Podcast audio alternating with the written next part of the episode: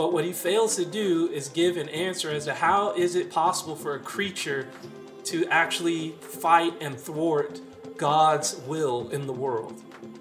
Right? Because God is omnipotent. So what what is stopping God from liberating black people or liberating all people, right? because right. he's yeah. he's God, he's omnipotent. And if he loves us, why doesn't he liberate? Why don't we see that liberation more more tangibly?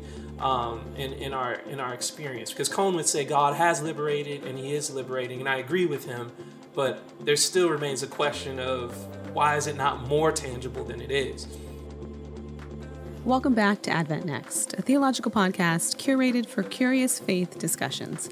This week, we are continuing our discussion on Black theodicy with Ingram London, a PhD student attempting to answer the questions of where is God in the midst of Black suffering? Part one covers the first part of this conversation and is available on YouTube, Spotify, or Apple Podcasts. And I would encourage you to check it out in order to get some more framework for the conversation that we're having today. We want to thank the Adventist Learning Community for making this program possible. If you're not already following us on Facebook, YouTube, or Instagram, be sure to find us at the handle at AdventNext. You can follow me at Kendra Snow with an X. But right now, this is Advent Next.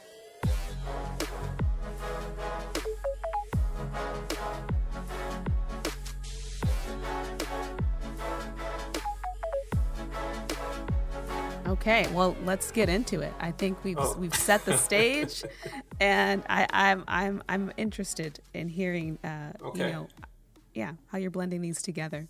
Sure. So where I should probably start with with cone so, like I said before, there's there's this uh, extreme, I would say, on the right of Black theodicy, which is a, a Calvinistic determinist worldview that compromises the love of God, and then you have this extreme uh, on the left or, or progressive view, uh, which compromises the omnipotence of God while maximizing uh, God's God's love and also maximizing human agency. And just side note, of, of course uh, the, the Calvinistic view is going to um, eliminate human agency to a great degree because God is a puppet master. So those those are kind of the the two extremes that you can take. But what I think Cone did is is great because what he did, he laid out like these parameters for what he would believe is a, is an orthodox black theodicy. So I don't think he solved the problem but he gave us like the the borders of the sandbox like where like you can play here and figure this out. But these are these are the boundaries. These are the swim lanes that, that you can operate in. And essentially it's just this that we cannot deny that god loves black people. We cannot deny that god is omnipotent. And yet we also must affirm that somehow black suffering has existed in our past and mm. even uh, continues uh, to to exist in, in some ways.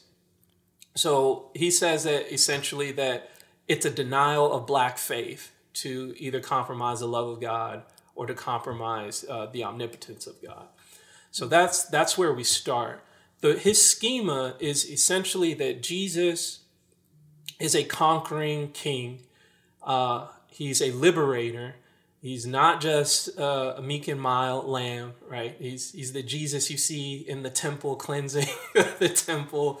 He's the Jesus that proclaims that he came to liberate the oppressed. He's the the victorious Jesus that comes out of out, out of the tomb on on uh, Easter Sunday. So that aspect of Christ is what he wants to focus on, and what he says is that Jesus is at war with demonic forces in this world, oppressive demonic forces. And that's not just in regards to the black experience, but any oppression whatsoever. And Jesus is at war with those things. And after the resurrection, Jesus sent his spirit, which um, Paul talks about wherever the spirit of the Lord is, there is liberty. And he makes this argument that wherever you see movements of liberation, whether they be Christian or not, that is the existential Christ working in our world to liberate oppressed peoples. And so that that's his that's his uh, answer in regards to the the the suffering of of of all oppressed peoples is that Jesus is fighting on your behalf and that he has redeemed your suffering by dying on the cross and, and being resurrected. How does that work? It, to me, I'm still trying to figure out how he makes that that claim.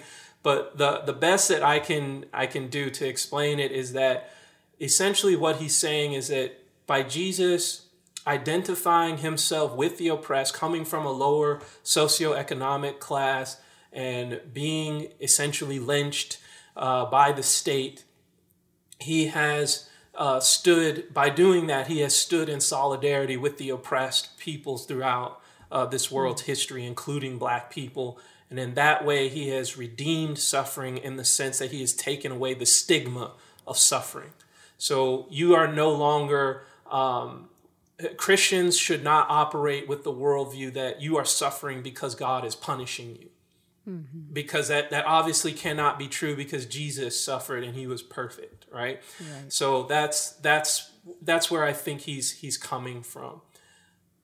In addition to that, the resurrection of Christ also, in a way, uh, fuels uh, black liberation theology because Jesus has conquered death and because he has conquered death on our behalf, he promises to us that we will also arise from the dead in, in the resurrection. And that gives us the liberty or, or liberates us from the fear of fighting oppression. It kind of goes back to what Jesus said, you know, fear those who can kill the soul, but don't fear those who can just kill the body, right? So that's so that's that's kind of where he's coming from. And so you can see that his emphasis is not really theodicy though. His emphasis is liberation. That's what he's really focused on, even though he's trying to address theodicy. And I think the the wall or the deficiency that he falls that his uh, theodicy falls prey to is actually something that all black theodicies fall prey to, uh, at least the ones that are, are prevalent today. And that is there is no viable devil in any of those theodicies that I've described so far. Mm. So in Anthony Carter's, you know, Calvinistic determinist worldview, the devil is irrelevant, right? We're all puppets on a string, including the devil. So the devil, he does not really even discuss the devil in, in his in his book. So that's not a factor. Um, and I'll, t- I'll explain why that's important in, in a second. But even and then on the on the progressive side in process theology, they don't talk about the devil. That's not that's not really a factor. Okay, Cone talks about the devil. He talks about demonic forces of white supremacy and oppression and all these different things. But what he fails to do is give an answer as to how is it possible for a creature to actually fight and thwart God's will in the world. Right? Because God is omnipotent. So what what is stopping God from liberating black people or liberating all people, right? because right. he's yeah. he's God, he's omnipotent. And if he loves us, why doesn't he liberate? Why don't we see that liberation more more tangibly um, in in our in our experience? Because Cone would say God has liberated and he is liberating, and I agree with him, but there still remains a question of why is it not more tangible than it is?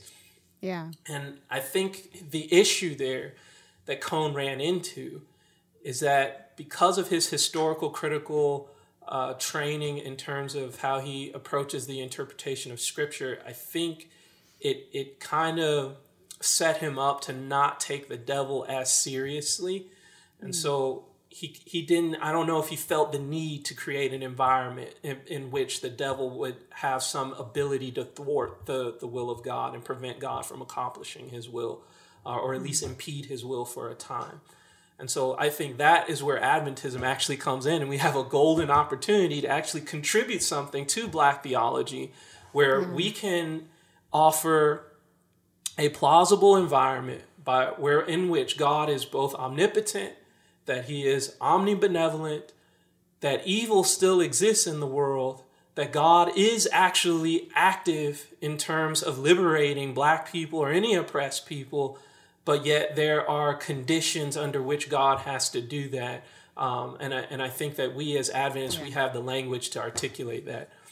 So I would like to let's get into that language. I'm sure you're going to go there, yeah. but because because it's so important because the question then is you know, well, God is omnipotent. So why can't he overpower the will of Satan? Right. And Right. that's the, the next question. So Right. why would he be bound in any type of way? And like you're uh, probably going to express, Adventism can bring some uh, light to that. So how, how does it? Yeah. So one of the issues that most of these uh, black theodicies fall fall into, one of the uh, traps that they fall into, is looking at the conflict between uh, Christ and uh, demonic forces, the devil, white supremacy, whatever you want to call it. They look at that conflict as a conflict of power. And that's the problem. If you look at it as a conflict of power, if you reduce it to that, I'm not saying that power isn't involved. Of course, power is involved. But if you reduce it to that, then it doesn't make sense. Cone's theodicy doesn't make sense because God could just overpower the devil. There's there's, there's nothing stopping him from doing that um, in in his schema, and the same with the other uh, schemas as, as well. But what Adventism brings to the picture in, in regards to the great controversy or cosmic conflict worldview is that we bring the notion that in actuality, this conflict is not about power, it is about character. And we have biblical support for that in, in the book of Job. Um, you have this, uh, this situation where uh, an individual who is said to be perfect and, and blameless, you have Job, and he comes up in this cosmic trial that takes place in, in heaven and you have god and you have the devil there who is accusing god of being unfair because he's not allowing him to oppress job. Uh, that you've, you've placed a hedge of protection around job so i can't test him to see whether he really loves you. And what he's what he's really implying to god is that you're a cheater. You you you're trying to to say that you have people that love you on earth and that they're loyal to you, but you won't let me test them, right? So so that's that's what's going on there. And there's actually um, uh, uh, what's uh, John Peckham, which you've had on, on the show before. He he teases this out in his book uh, Theodicy of Love, which is something I would highly recommend for for people who want to kind of explore these issues. And he teases out the idea that basically what's happening is that the devil's bringing a, a covenant lawsuit against against God and saying you're violating the agreement that we have that I would have some type of free reign uh, on the earth to demonstrate the type of government that I want to run. Okay, and this goes back to the, the original fall in, in heaven, which uh, we probably don't have time to get into to kind of recapitulate all of that. But, maybe you just can- give a short summary yeah, of like, so of like just what was the covenant here? Just yeah so just a. so just a short short summary. So you have in revelation 12 and in various places throughout scripture these uh, especially in isaiah and ezekiel there's this being this creature called lucifer who apparently is an angelic being uh, very high up in the government of, of god. And he at some point for whatever reason decides to rebel against god.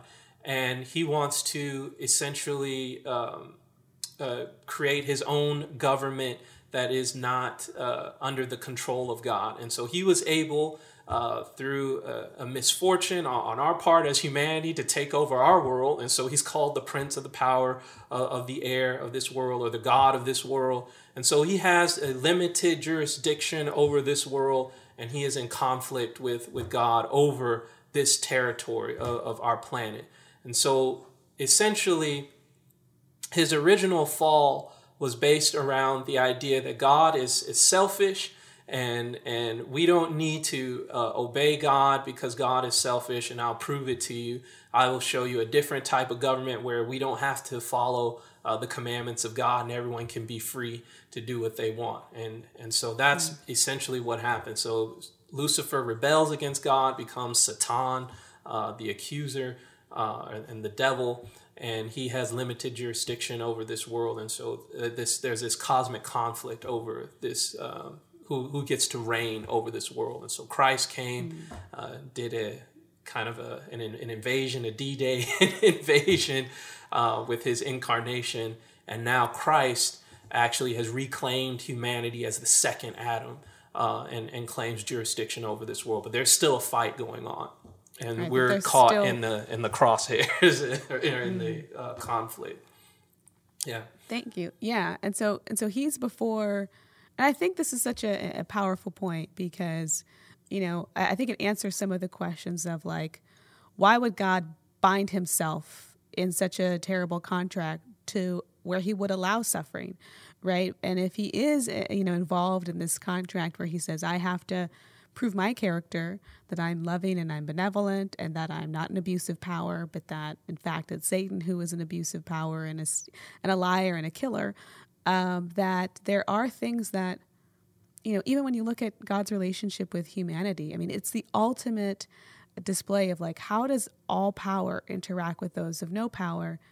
And it also plays into the fact that of, of free will, you know, like how does God uh, navigate free will without using the all the power available to him to manipulate our feelings, to manipulate our choices, to just or just overpower us into into doing his will, and because to do that of itself would turn him into a tyrant, and it's just this delicate play and interplay that he has to have with uh, our free will, and it does offer a little bit of uh, more insight into like okay why he would bind himself to what seems to me a very terrible contract uh, to, to limit himself in, in the ways that he is able to exercise his own agency.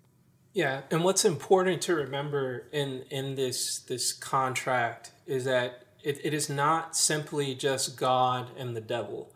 That mm. see, God has to prove his character not to himself. He knows who he is, and he doesn't really need to prove his character to the devil. The devil knows who God is. He's just a liar and making accusations.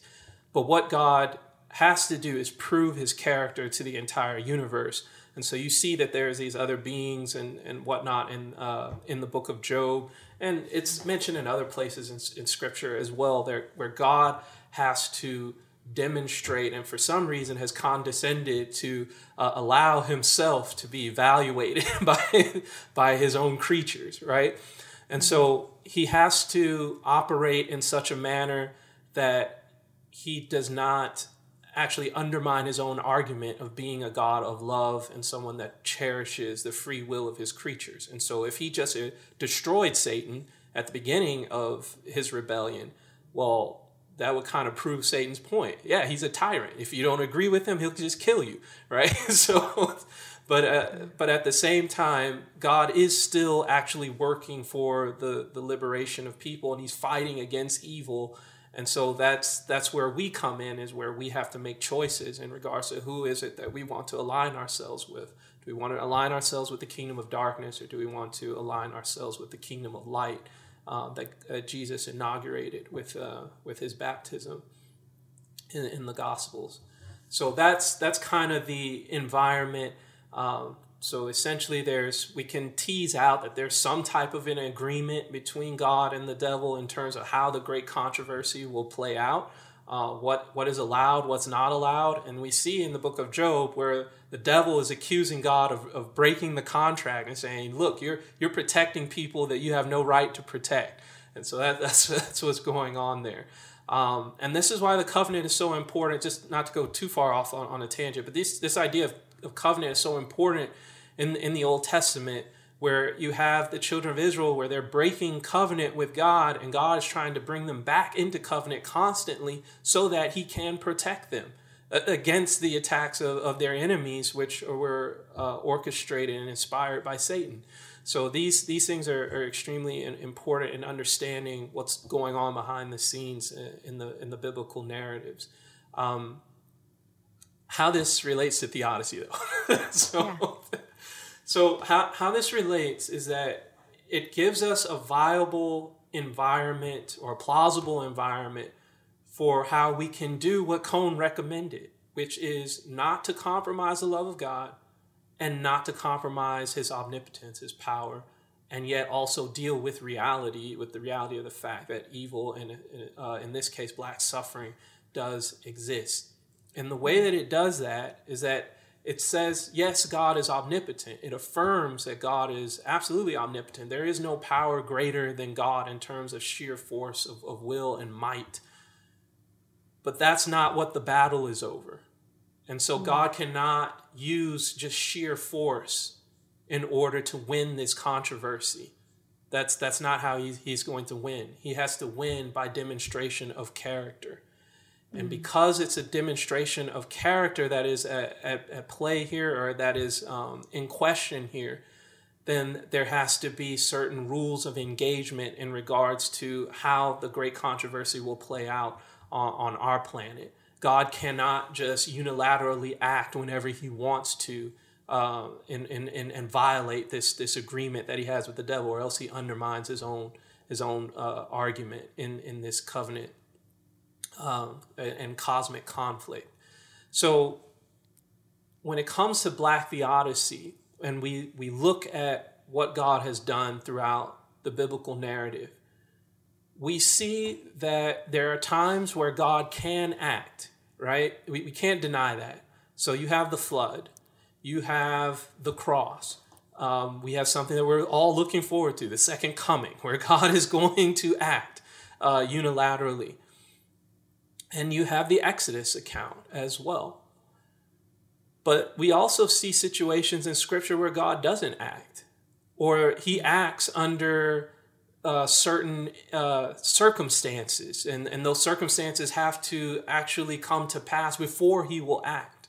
So, what I mean by that, and it's this is um, I'm going to borrow the language from uh, from John Peckham, is that there are rules of engagement in regards to what God can do in the world when He is fighting against evil and oppression. And in our uh, topic today, fighting against the oppression and, and suffering of Black people. So, God is, and this is a very difficult thing to, to grasp sometimes, and it sounds heretical, but essentially, God is constrained by the rules of engagement. And unless certain trigger clauses are, are, are tripped or, or, in, or, or um, enacted, then he's not able to, to act because it would violate the, the covenant, and God does not break promises. He doesn't lie. So so, what are some of these trigger clauses so we can yeah, get so, on the move? so, what what are the trigger clauses? So, um, some of these trigger clauses are, for example, prayer. Hmm. So, prayer. So God tells us to to pray and to pray without ceasing, and He gives examples. For example, uh, for example, in the Gospel of Luke, where He talks about a, a widow who needs uh, some type of um, meeting out of justice for, for some issue that she has, and she goes to a so-called unjust judge. That's what, what Christ calls this this person in the parable. And this unjust judge will not listen to the widow. Um, but Jesus says that this widow, she just keeps coming back over and over and over again, presenting her case. And eventually the unjust judge says, okay, fine, I'll relent. I'll do this, whatever this widow wants me to do, because she's wearing me out. so and and God uh, and Jesus says that um, uh, how much more so does God want to avenge us and avenge us speedily? Um, but what's interesting about is that Luke at the beginning of that parable, he says the purpose of this parable is that Jesus wanted to tell people that they why they should always pray. Hmm. And so prayer acts as one of those trigger clauses that allows God to act. Because it seems as if when we're praying that God is unjust because he's not actually doing what, what we want him to do. He's not liberating, he's not freeing people, and, and these different things that we're praying for. But in reality, what's going on is that God is bound and that he cannot act until someone actually prays, or else he will violate this covenant uh, agreement. You see the same thing in the book of Daniel, where uh, Daniel prays and he's fasting, and there's a, I believe it's the angel Gabriel is sent to him, and he and Gabriel when he finally does get to um, to to the prophet Daniel, he says that the prince of Persia, and you can find this in, in Daniel chapter ten. He says the prince of Persia withstood me, and prince of Persia is just a euphemism for Satan in in this because uh, that's the power behind that throne uh, at that time that the devil was keeping me from getting to you to give you some key information and also from uh, getting the, the Persian rulers to actually liberate the, the, uh, the Jewish people and allowing them to go back home. So you see here, uh, again, a situation where there are there it, it, it's a real fight. Like there, there's real like jurisdiction and territory fights over what god can do and what satan can do in, in this world. And what happens is that when god's people pray and when we fast and when we worship we, we engage in spiritual exercises intercessory prayer and all these different things that it gives god the divine right to then act in uh, on our behalf so that's right. it's it's really the premise behind intercessory prayer if you if you think about it. I, I really love you know prayer as a trigger clause and and yeah. and yes, but Peckham did talk about this uh, on a Theodicy podcast, so please do listen to it if you haven't. But I think it's. I want to add a caveat to that though as well. But go ahead. Uh, okay, yeah. Yeah. Uh, I think what's so interesting for me is like I feel like hearing that for the first time help me to take more ownership of prayer. You know, a lot of times you see like prayer is to align your mind with the mind of God. And like, well, that's true. You know, a part of me can start getting into the place of like, well, well, then why do I need to pray? You know, like, okay, what if, mm-hmm. like, why do I need to ask Him for things, or why, why intercede at all if He already knows my heart and He's all knowing and He's all loving and He wants to do the right thing? What difference does prayer make, right? And I think this the idea of the great controversy and the trigger clauses helps us see like where prayer fits in in kind of you know accessing a, a, divine uh, you know divine resource a divine help that you might not otherwise have access to or why it might not otherwise happen unless you did pray. So yeah, yeah caveat. it, exactly. So but but yeah i, I, I want to definitely reiterate that that that's that is the basis behind behind prayer, and that's what makes it uh, actually attractive to something that you want to engage in because there are situations that would not be rectified. There are evils that would not be corrected that they will not be corrected unless God's people actually actually pray and and mm. and actually legally unbind God's hands actually to, to do something about uh, the mm. evils that we see in the world. Um, the caveat I wanted to, to add to um, the, these trigger clauses is that they're not all spiritual. So it's it's not always just about well, well people are not praying enough, or or, or people are not fasting enough, or or whatever the, the the case may be. But there's also another trigger is actually human beings taking initiative and actually doing something in active resistance against evil that can also act as a trigger clause for God, and so that He is liberated then, or, or, or freed or, or, unconstrained to actually work on behalf of humanity. Yeah. So I, will give you an example. Um, this is again from from Ellen White, and she's talking about the conflict between the North and the South, and in regards to uh, the Fugitive Slave Act. She she says that uh, I was shown that these national fasts, so um, apparently, the uh, a national fast was declared and days of prayer or whatever leading up to the Civil War and even during the Civil War. Um, she says that these were an insult to Jehovah.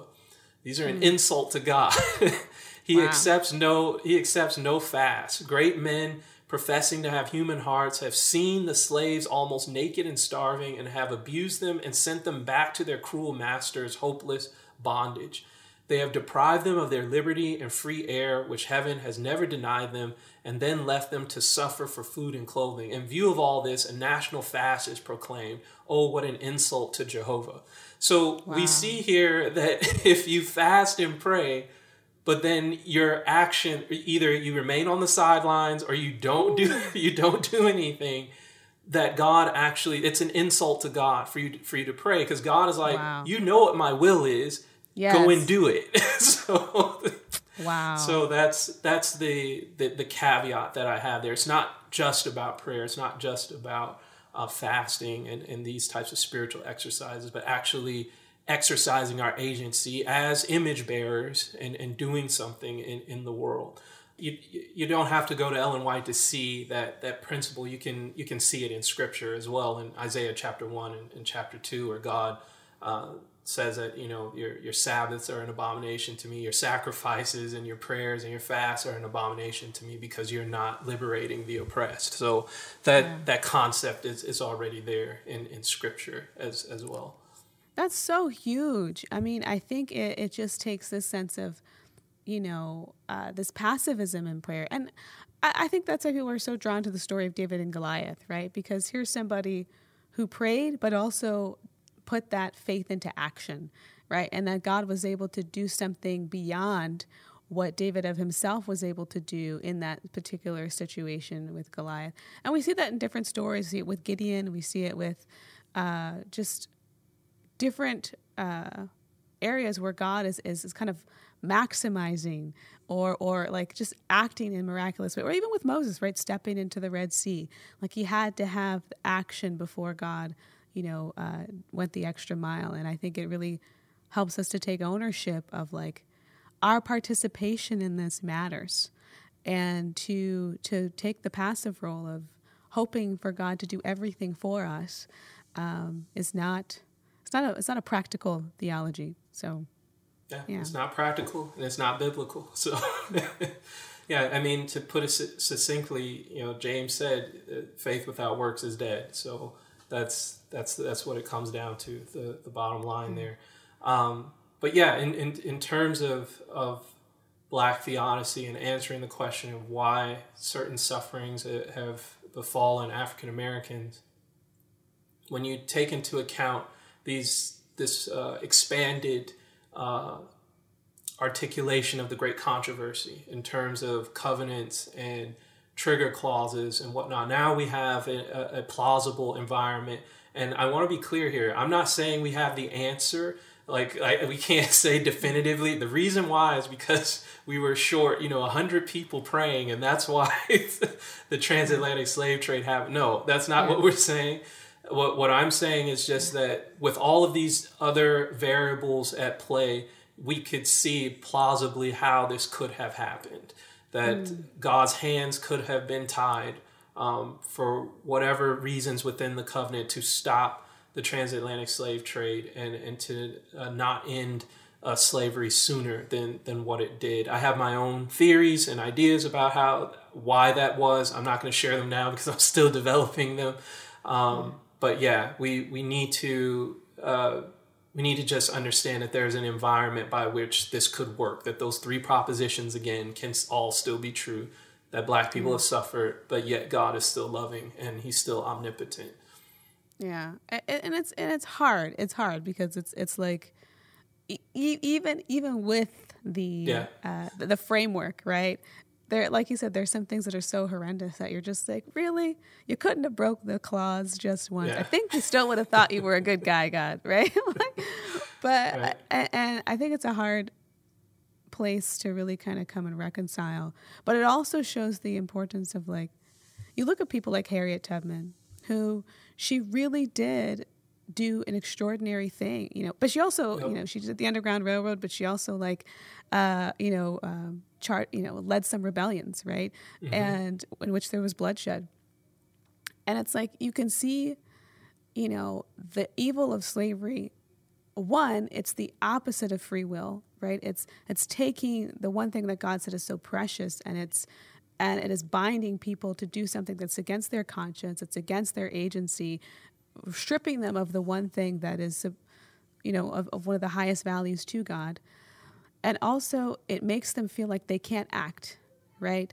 So that even if they're they were to say, okay, we're going to uh, we're going to do something in this situation, it really puts them in a situation not only mentally but systemically, economically, physically. Like it places them in a place where they're unable to uh, use their agency for their own freedom. You do see some places like you know Haiti uh, where they were able to organize a, a, rebellion and right. uh, and free themselves, right? And in other situations that didn't happen, and you always wonder, well, why?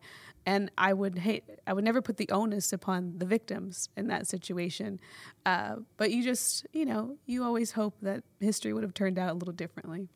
Yeah, and just to your point, I in this situation, and this is what is so unique about the the African American situation. Um, there, there are other horrendous evils in, that have uh, occurred in, in history. We've I've mentioned the Holocaust. I've mentioned uh, the the the outcome of Manifest Destiny and the genocide of, of Native Americans.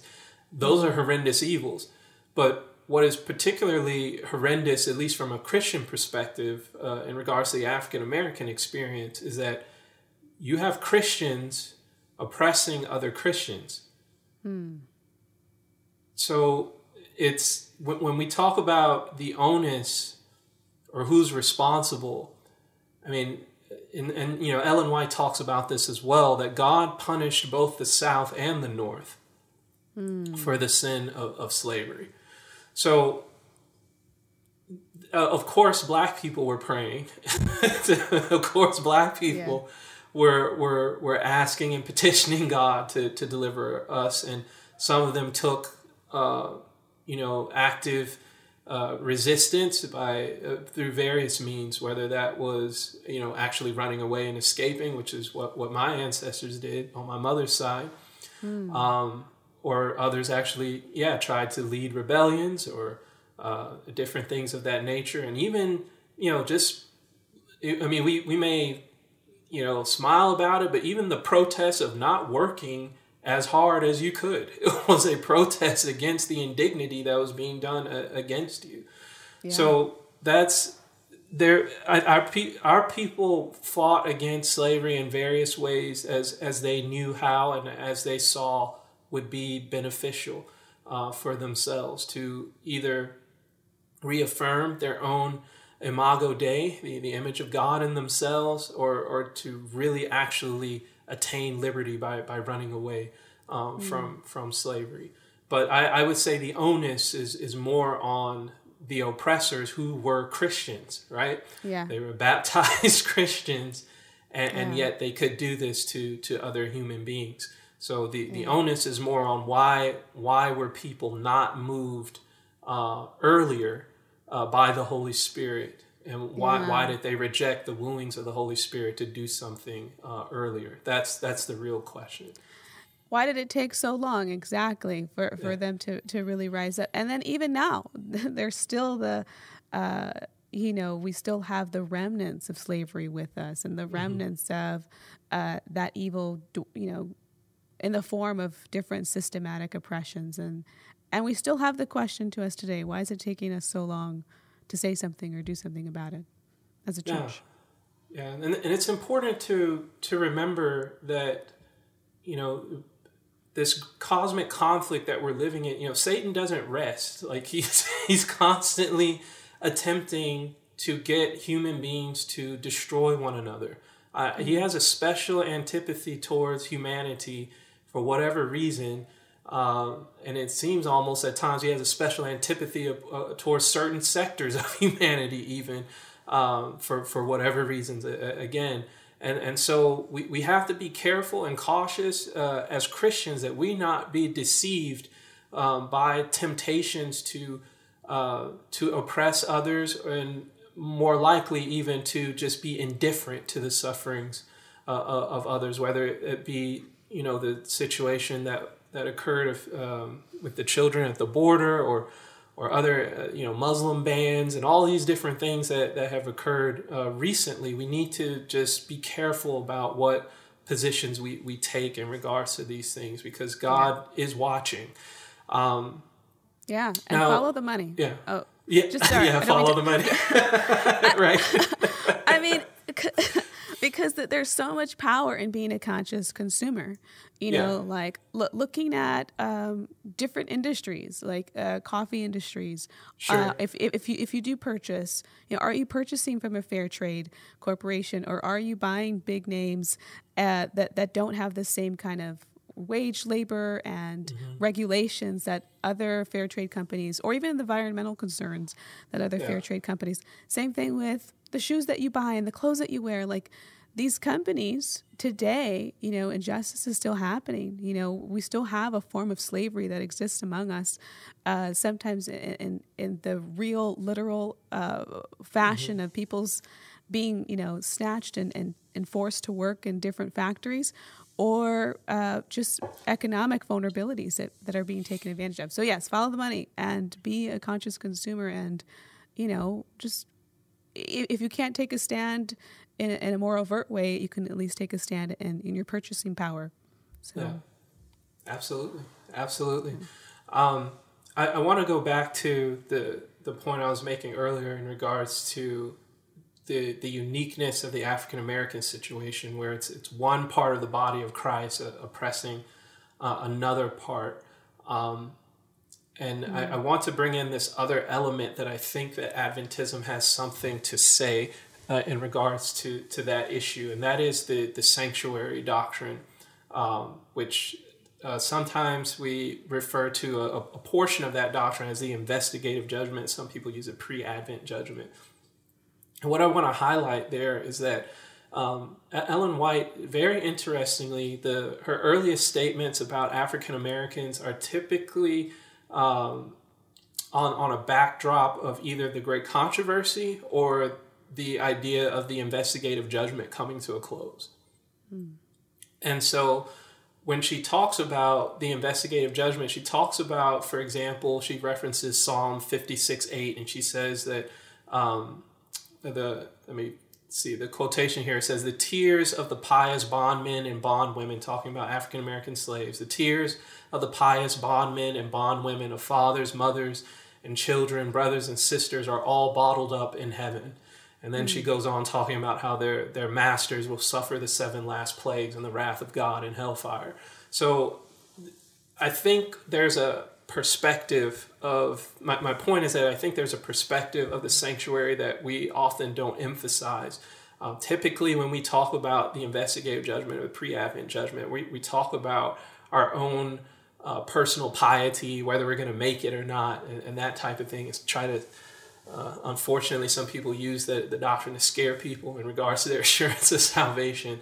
And, and I think that that's wrong-headed. I, I think what we really need to be emphasizing, is, especially in, in these times as, as present truth, is the, the vindication aspect of the investigative judgment mm-hmm. and also the uh, exposure uh, aspect uh, of, of the investigative judgment. And what I mean by that is that um, Ellen White talks about again from the, the the backdrop of the of the sanctuary, talking about the pious slave whose chains will fall off at, at the second coming, and these these types of things where God is vindicating the slave, right, and condemning the master. Both of them claim to be Christians. Both are Christians but he yeah. vindicates the slave and he exposes the master for, for what they are, that they are actually not Christians.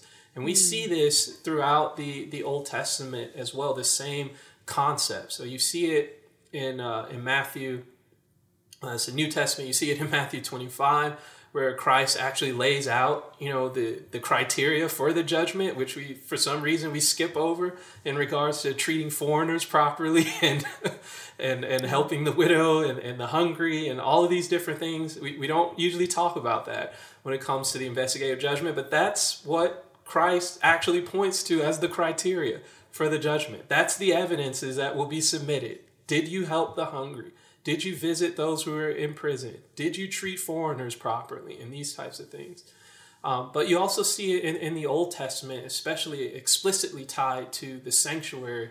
Uh, the Psalms of Asaph uh, are, are, very clear about that, especially Psalm 73, where Asaph is contemplating the same or a very similar situation that African Americans went through, where you have the elite of, uh, of the southern kingdom of Judah uh, the, the aristocracy who are oppressing the, the lower classes of Israelites. They're all, they're all Israelites. They're all the people of God, all descendants of Abraham. And yet you have the elite oppressing uh, the, the poor and the downtrodden. And Asaph says, you know, I, I couldn't comprehend these things and I almost lost my faith because of it, right? Mm-hmm. And that's why we do theodicy is to help people not to lose their faith uh, over this issue. And, and he says, it didn't make any sense until I went to, into the sanctuary. And, and he says, somehow, we don't, we don't know exactly what his experience was, but by contemplating the sanctuary or being in the sanctuary, he realized that the, he saw the end. He saw the end result of the wicked. He, mm-hmm. he saw the end result of those who, even though they're supposedly a part of the household of faith, that their the way that they lived their lives and conducted their lives and oppressing others and mistreating others that he saw their end, which was actually to be lost and finally destroyed. And we see the same exact parallel uh, in, in the writings of, of Ellen White, applying it specifically to African Americans in our experience in regards to slavery and the relationship between the slaves and, and their masters. Wow. You've given us so much to think about today, and I'm so grateful for having you on because these are questions that people will lose their faith over and, and yeah. are still wrestling with because you know to have a loving relationship with God, you have to trust him. Exactly. And answers to questions like this that sometimes feel a little bit sketch and you're like god I, I don't understand why this would why you would allow this i hope that this provides some framework for some people uh, that might be, you know, wrestling with some of that. And but I wanted to give you kind of the last word and like anything that you wanted to share that we didn't get to today. Uh, I'd love for you to share it now. Yeah, the the thing I wanted to to share, um, or, or one thing I want to share is actually it's another quote. So I apologize for that. no, it's, it's okay. It's great. It's a, it's another quote from from Ellen White. And I, I do need to um, give a shout out to uh, Matthew Korpman for for pointing my attention to this quote. Um, it's it's a uh, it's very interesting. It's it's from Review and Herald, uh, December seventeenth, uh, eighteen ninety five, and uh, Ellen White is the the author here, and she says God. God spoke concerning the captivity of the colored people as verily as he did concerning the Hebrew captives, and mm-hmm. said, I have surely seen the affliction of my people and have heard their cry by reason of their taskmasters. For I know their sorrows, and I am come down to deliver them.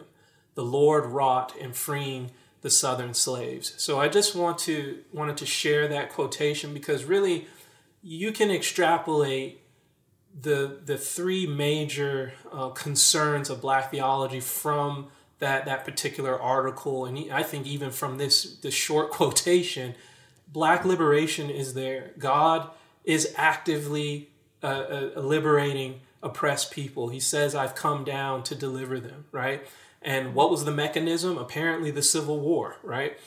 Um, so we've seen him demonstrate his his concern for for the uh, suffering of Black people in the past, and we and that gives us hope that he is still concerned and will actually bring an end to our suffering. But we also see Black dignity uh, affirmed. Why would God call us his people? Uh, you see, Ellen White is, is doing something very interesting, taking that, that language from the Exodus and applying it directly to the African American experience. And God is calling black people his people, right? So he's affirming that, that we belong to him. Uh, but it also uh, deals with the question of theodicy, because the what the question of theodicy, the underlying question is why isn't God doing anything? And what we mm. see in this quotation is that God was doing something and he's still doing something in terms of the liberation of the oppressed.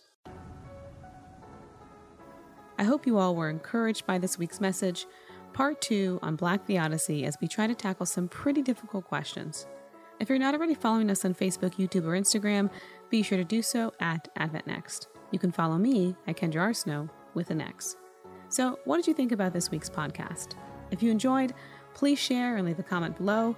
And if there are subjects you would like me to cover next, subscribe and leave a comment. See you next week.